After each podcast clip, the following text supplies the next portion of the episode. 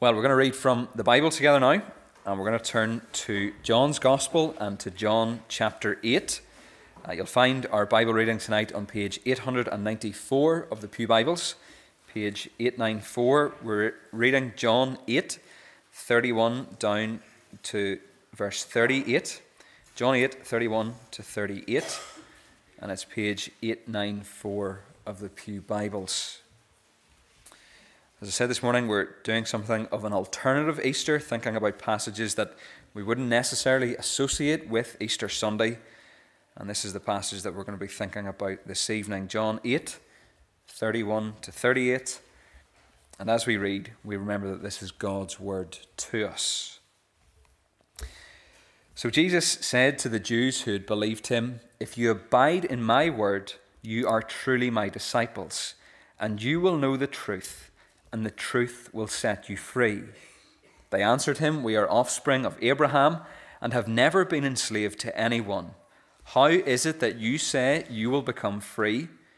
Jesus answered them, Truly, truly, I say to you, everyone who practices sin is a slave to sin. The slave does not remain in the house forever, the son remains forever. So if the son sets you free, you will be free indeed. I know that you are offspring of Abraham, yet you seek to kill me because my word finds no place in you. I speak of what I have seen with my father, and you do what you have heard from your father. Amen. And we thank God for his word to us this evening. Well, let's take our Bibles and turn to John chapter 8. Uh, we're going to think about the verses that we read earlier on in our service. Uh, you'll find the passage that we read on page 894 of the Pew Bibles. Uh, page 894, John 8, 31 to 38. Uh, as I said this morning, we're doing something of an alternative Easter, thinking about different passages that we wouldn't normally associate with Easter Sunday. Uh, we're also doing something different in that we're picking up on one particular verse from the passage that we've read, and we're doing something similar tonight. We did that this morning with Acts 3.15. Tonight we're going to be narrowing in on one verse in particular from John 8, and it's verse 36. Uh, you'll see that Jesus says, So if the Son sets you free, you will be free indeed. Normally we look at a, a whole passage, try and get the context, understand its meaning and application to us, but we're focusing in on this one verse tonight, and we're going to try and expand on what it teaches and says. And tonight we're going to be thinking about the freedom that the Lord Jesus offers us when we trust in Him. Verse 36 So if the Son sets you free, you will be free indeed. Freedom is, is one of the words of Easter. If someone was to ask you to describe what Easter means in one word, you could legitimately say freedom. Easter means that I am free. And that's in direct contrast to what our world says. Our world says your mistakes will always be with you. Supposedly, we live in a time of moral relativism, that the, the notion that knowledge, truth, and morality are not, not absolute. You can believe whatever you want, and it doesn't really matter. But if you spend any time on the internet, you'll know that there aren't many moral relativists. It's merciless, a, a place of guilt and shame and Twitter mobs. If you've said the wrong thing on social media, if you posted the wrong thing when you were 16 years old, it will be forever recorded in digital history. Some employer sometime is going to find it, or new friends are going to look back through your profile and, and see it so you can never escape your past. Your mistakes will always be with you. There are no cover ups. And we all have a past. In our, in our modern world, social media exaggerates a problem that has actually always just been there. We have all made mistakes. We have all said or done the wrong things at some point. We're all sinners. Uh, imagine someone set up a big screen for all your friends and neighbours and invited them to come and watch your whole life. All that you've looked at, all that you've done, all that you've said, all that you've thought. If you're anything like me, you'd be tearing it down. You'd do all that you could to stop them watching. Doesn't matter how many things we've done that may seem impressive, None of us would want everything in our past displayed on a screen for us all to see. But in John 8, Jesus offers his listeners a new beginning. They can be set free from bondage and sin.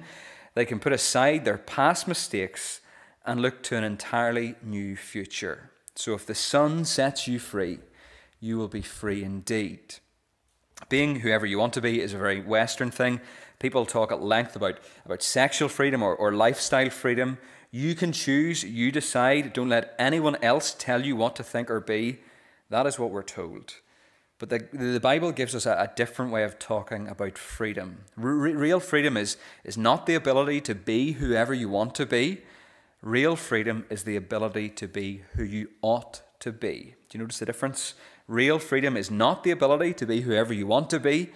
Real freedom is the ability to be who you ought to be. There is a right way to live, there are moral absolutes, and that means that there's a purpose to our freedom. Uh, one of the hymns that we've been singing over recent weeks is the hymn It Was Finished Upon That Cross. It's by CityAlight and it speaks of Jesus' death and resurrection. Towards the end of the hymn, we sing these words Free from every plan of darkness, free to live and free to love. Death is dead and Christ is risen. It was finished upon that cross. It's the climax of the hymn and it points us in the direction of our freedom as believers and what we're going to do this evening is use those two phrases as our points as we think about the freedom that is on offer this Easter time. At Easter time, we can be free from every plan of darkness and we can be free to live and free to love. Let's think about our first point. At Easter time, we can be free from every plan of darkness. The context of Jesus' words here in John 8 are important to understand. At this point in John's Gospel, he's engaging with Jews who were following him but who hadn't believed in him. Uh, verse 31 says that some Jews had believed in him, but what Jesus says in the rest of the chapter is uh, exposes their unbelief. Uh, what he says in verses 31 to 38 is that he promises a freedom that no one else can give based on the truth he alone possesses. As the Messiah, he has come to set prisoners free. And true freedom can only be found in the right paternity not, not everyone who claims Abraham as their father has God as their father. None can claim God as their father who won't have his son as their savior. What Jesus is essentially saying is that if our spiritual genealogy only includes our earthly heritage, we may be religious, but we're still orphans. True spiritual heritage requires a connection to the one who existed long before Abraham, namely Jesus himself. If you look down to John 8 58, Jesus says, Truly, truly, I say to you, before Abraham was, I am. And there again, he's, he's using that Old Testament name of God, I am Yahweh. He's, he's calling himself the covenant Lord. But only through the gospel can we be restored from the dominion of darkness, where Satan is father, and be brought into the family of God, where we're given the full rights and delights of the children of God. Well, what Jesus says in verse 36 then becomes all the more precious. So if the Son sets you free, you will be free indeed. What he's saying that is, is that He, the Son, sets you free from both the guilt and the life controlling power of sin. At Easter time, we can be free from every plan of darkness. Uh, Hebrews 2:15 tells us that Jesus came to deliver all those who through fear of death were subject to lifelong slavery. People have always been in bondage to the fear of death. We, we exercise, we eat healthily, and we take tablets, and we do whatever we can because we're desperate to keep living. But when you take a step back from this, you, you realize the truth. One out of one persons will die. Every one of us. If you want real freedom, lasting freedom, lifelong freedom, you need a way to solve the problem of death. And the message of Easter is that God can set us free from the fear of death. The, the, reason is the reason death is in our world is because of sin. Sin means turning away from God. It means refusing to worship Him and, and to live according to His law. It means choosing slavery to other things. It means dismantling all of the things that He has set in place for our good, and it leads to death. It's not that the world has bad guys and good guys, the oppressors and the oppressed and only the bad oppressors, oppressors deserve judgment. No, every single person is guilty of sin and enslaved to death. There is a way, though, for us to be free from every plan of darkness. We live in the valley of the shadow of death, but we can be free from that valley because of what Jesus has done. We have, we have at the cross a new beginning, a new beginning for Jesus who is risen from the dead, a new beginning for the disciples who were, who were sent into the world, a new beginning for the world as it started to hear that message, a new beginning for you and me. If we're trusting in Jesus, we aren't striving to become new, we are new. In 2 Corinthians 5:17 Paul says, "Therefore if anyone is in Christ, he is a new creation." The old has passed away. Behold, the new has come. You have a new beginning. You, you have a new freedom. Romans 6 tells us that we're no longer slaves to wickedness and sin, but that we're now slaves to ever increasing righteousness. Our world says that you can't help being who you are. Identity is, is vitally important because that is what you operate out of. Are you male or female? Are you black or white? What are you? That's your identity. You can only be what you were born as, and that's something you can't help. Your own sense of identity is what you should celebrate. That's what the world says. But that's only half right. The Bible says over and over again in different places and in different ways be who you are. And who are we? As Christians, we are those who have been freed from every plan of darkness. What we understand as Christians is that while we may have all sorts of identities, the one that matters the most is whether or not we are in Christ, whether or not we have put our faith in His sacrifice and been freed by Him. We are born this way, born as sinners, born into slavery. But the good news of the gospel is that you can be born again, born in a different way. You can have a new beginning, a new freedom, and a new forgiveness. That's the first thing we can understand from John 8 36. So if the Son sets you free, you will be free indeed. At Easter time, we can be free from every plan of darkness. The second thing we can learn from this part of the Bible is that at Easter time, we can be free to live and free to love. Uh, one of the most important stories in the Bible is the story of God getting his people free in Exodus. A key point in the Exodus story is when Moses goes into Pharaoh's court to give him God's message. Uh, we normally think that it's very dramatic. Moses marches in, voice booming, Let my people go. And over and over again he says, Let us go. But we often forget the rest of what Moses said. He said, Thus says the Lord, the God of Israel, Let my people go, that they may hold a feast to me in the wilderness. The goal of freedom, in other words, was worship. Being free from slavery under the Egyptians meant being in servitude to God. When the Israelites got into the wilderness, they would receive the law that would tell them how to live, how to, how to serve and worship God. It's important to remember, though, that serving God is not like serving the Egyptians. God doesn't force people to serve Him in order to gain His, his protection or help. Receiving the law comes after the salvation that is freely given by God. In Exodus, when, when the people cried out for help, God didn't come and say, Okay, you're slaves. I might be able to help you, but what I'll do is give you 10 commandments. I'm going to check back in a year to see how you're doing with the commandments. If you're hitting 80% of them, then I've got some plagues up my sleeve, but let me just see how you're doing first. No, that's, that's not how salvation works. That's not how Easter works. What God said was, I am the Lord your God. He accepted the people of Israel as his people before they had done anything to deserve it.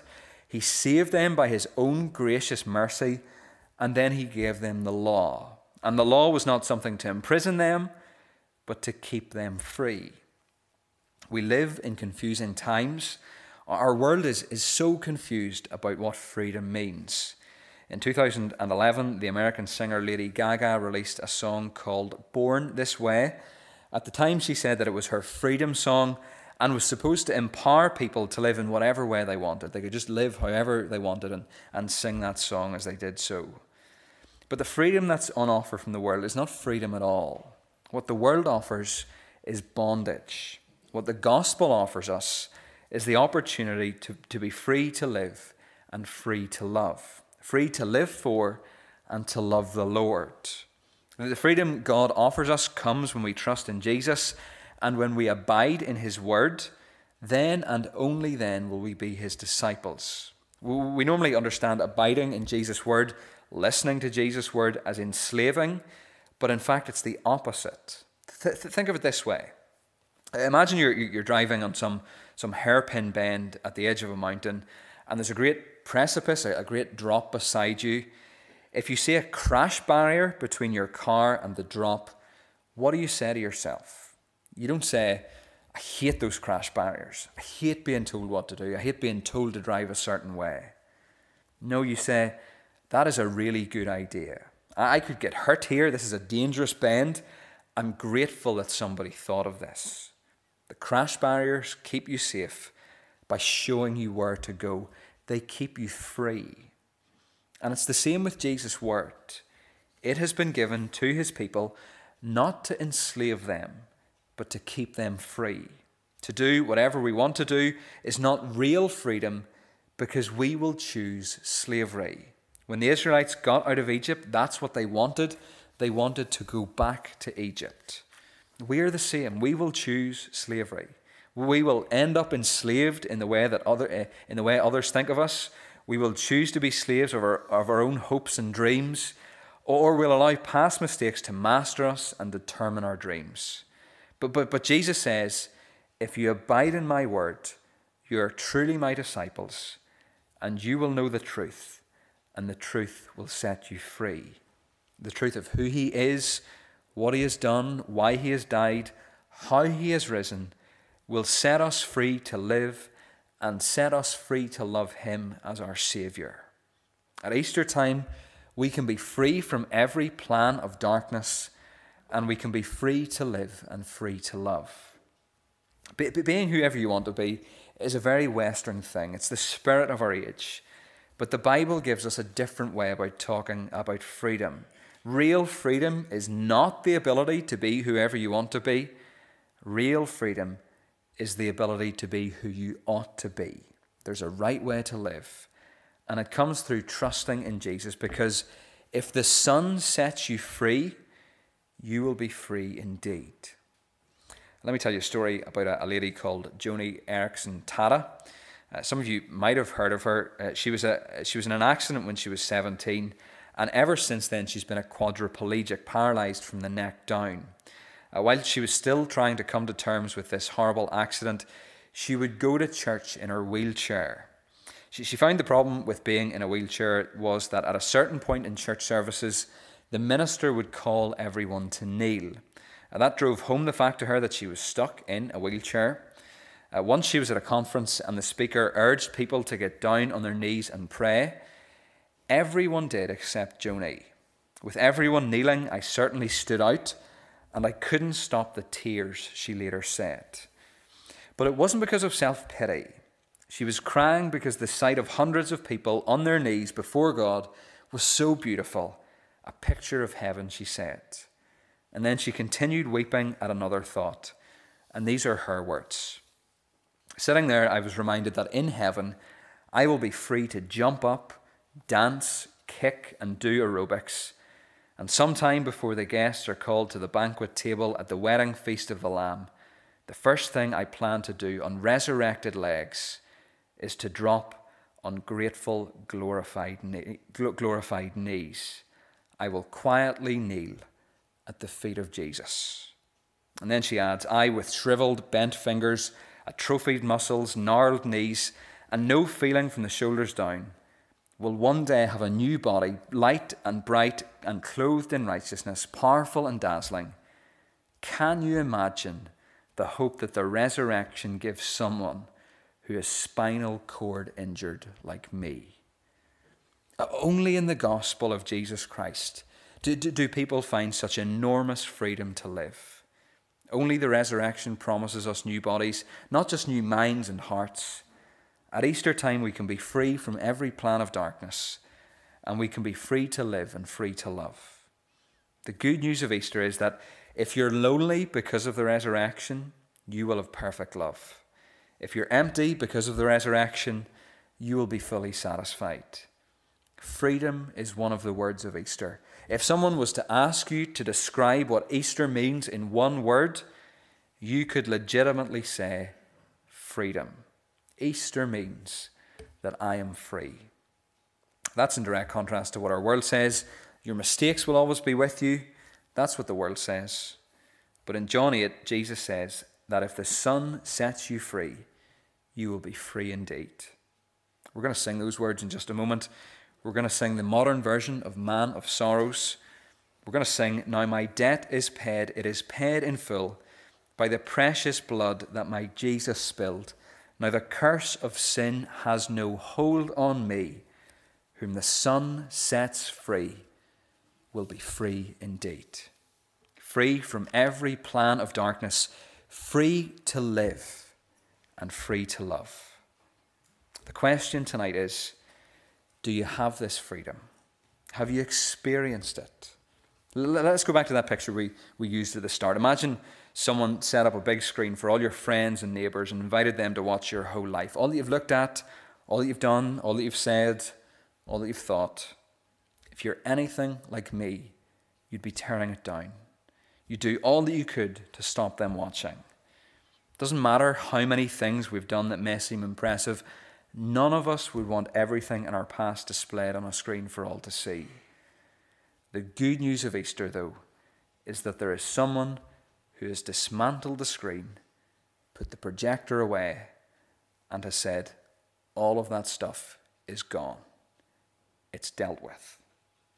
And that person is Jesus. Through his death on the cross, he paid the penalty for our sin. Through his resurrection, he invites us to new life with him. Through both, he offers us freedom.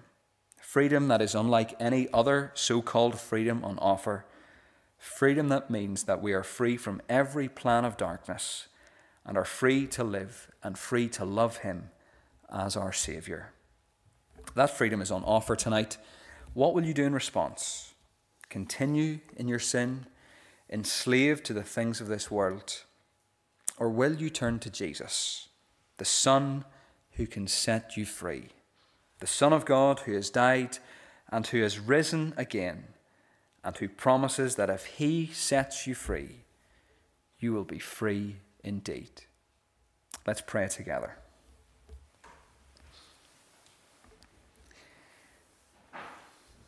Father, we thank you tonight for the gospel of your Son, the Lord Jesus. We thank you for his death and for his resurrection. We thank you that he has paid the penalty for our sin on the cross. And we thank you that through his resurrection, through his rising again, he invites us to enjoy new life with him. Thank you that we are free from every plan of darkness. Sin and death have been removed because of Jesus. And thank you that we're free to live and free to love him as our Saviour, that we're free to live as we ought to live. Father, help us to do that this week. Help us to live in the freedom that you have provided for us. Help us to abide in your word and to follow you as your disciples. And we pray that you would speak to those who haven't yet experienced the freedom of Easter, the freedom of the gospel, the, the freedom that, that Jesus so freely offers. Help them to come to know this freedom tonight. For we ask these things in our Saviour's name. Amen.